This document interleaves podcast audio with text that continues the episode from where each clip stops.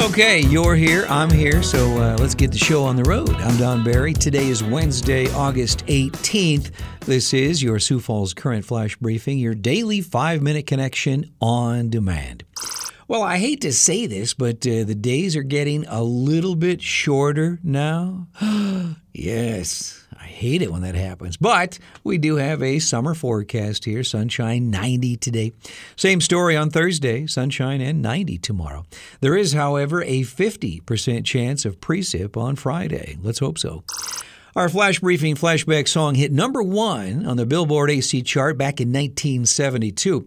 This was certainly not a one hit wonder. In fact, this was this band's seventh top 10 hit. To underscore our love affair with tenderness and feeling that we've come to know. As always, I will play this song in just a bit here. On our celebrity birthday list for August 18th, one of the stars of this movie, The Sting, is celebrating his birthday today. Robert Redford is 85 years young today. There's a picture here. He still looks pretty good. Yeah.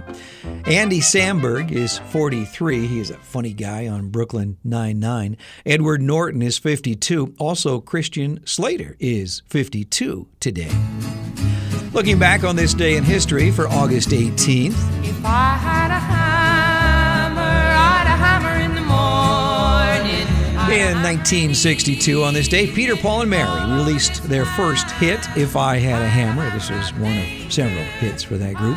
Paul and Linda McCartney were in Sweden. They were uh, arrested. They were fined, actually, $800 on this day in 1972 for having cannabis. In 1986, on this day, Jim Kelly signed with the NFL Buffalo Bills a cool $75 million for five years. I believe at the time that was the uh, biggest contract in the NFL. Now the water boy gets that kind of money. In 2002, on this day, Rich Beem won the PGA Men's Golf uh, Championship at Hazeltine National uh, Golf Course. I believe he lived in Sioux Falls at the time. Anyway, he won that uh, tournament, that championship over uh, Tiger Woods by one stroke. And in 2020, on this day, one year ago, Joe Biden was formally nominated as the Democratic Party's presidential candidate during the second night of their virtual convention.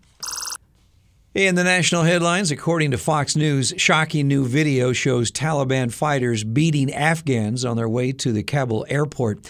As a former U.S. contractor tells Fox News that fighters are going through neighborhoods looking for those who worked for the U.S. government. President Biden's address to the nation on the unfolding situation in Afghanistan was met with low approval, according to Maslansky and Partners President Lee Carter.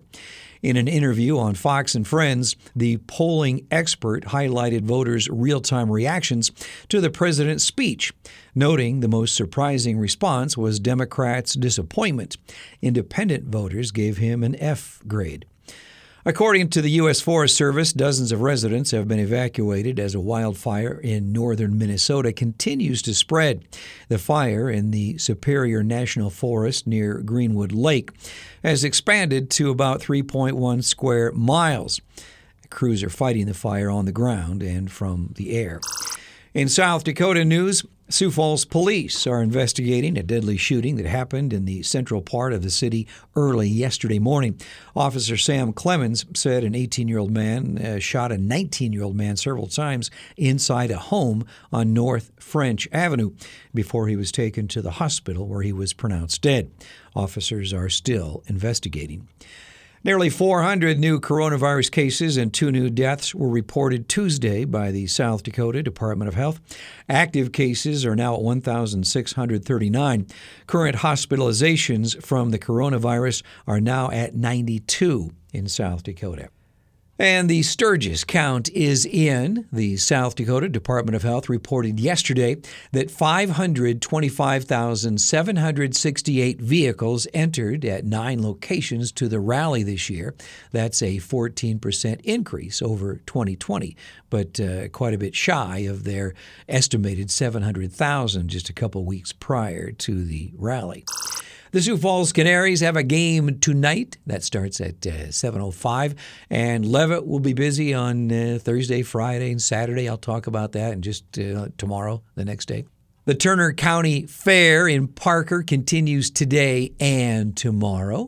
And our quote for the day is from the great poet Robert Frost Love is an irresistible desire to be irresistibly desired. Our flash briefing flashback song was a number one hit in 1972. I used to play this on my eight track player. Just an old fashioned love song. This is Three Dog Night. Just an old fashioned love song playing on the radio. And wrapped around the music is the sound of someone promising they'll never go.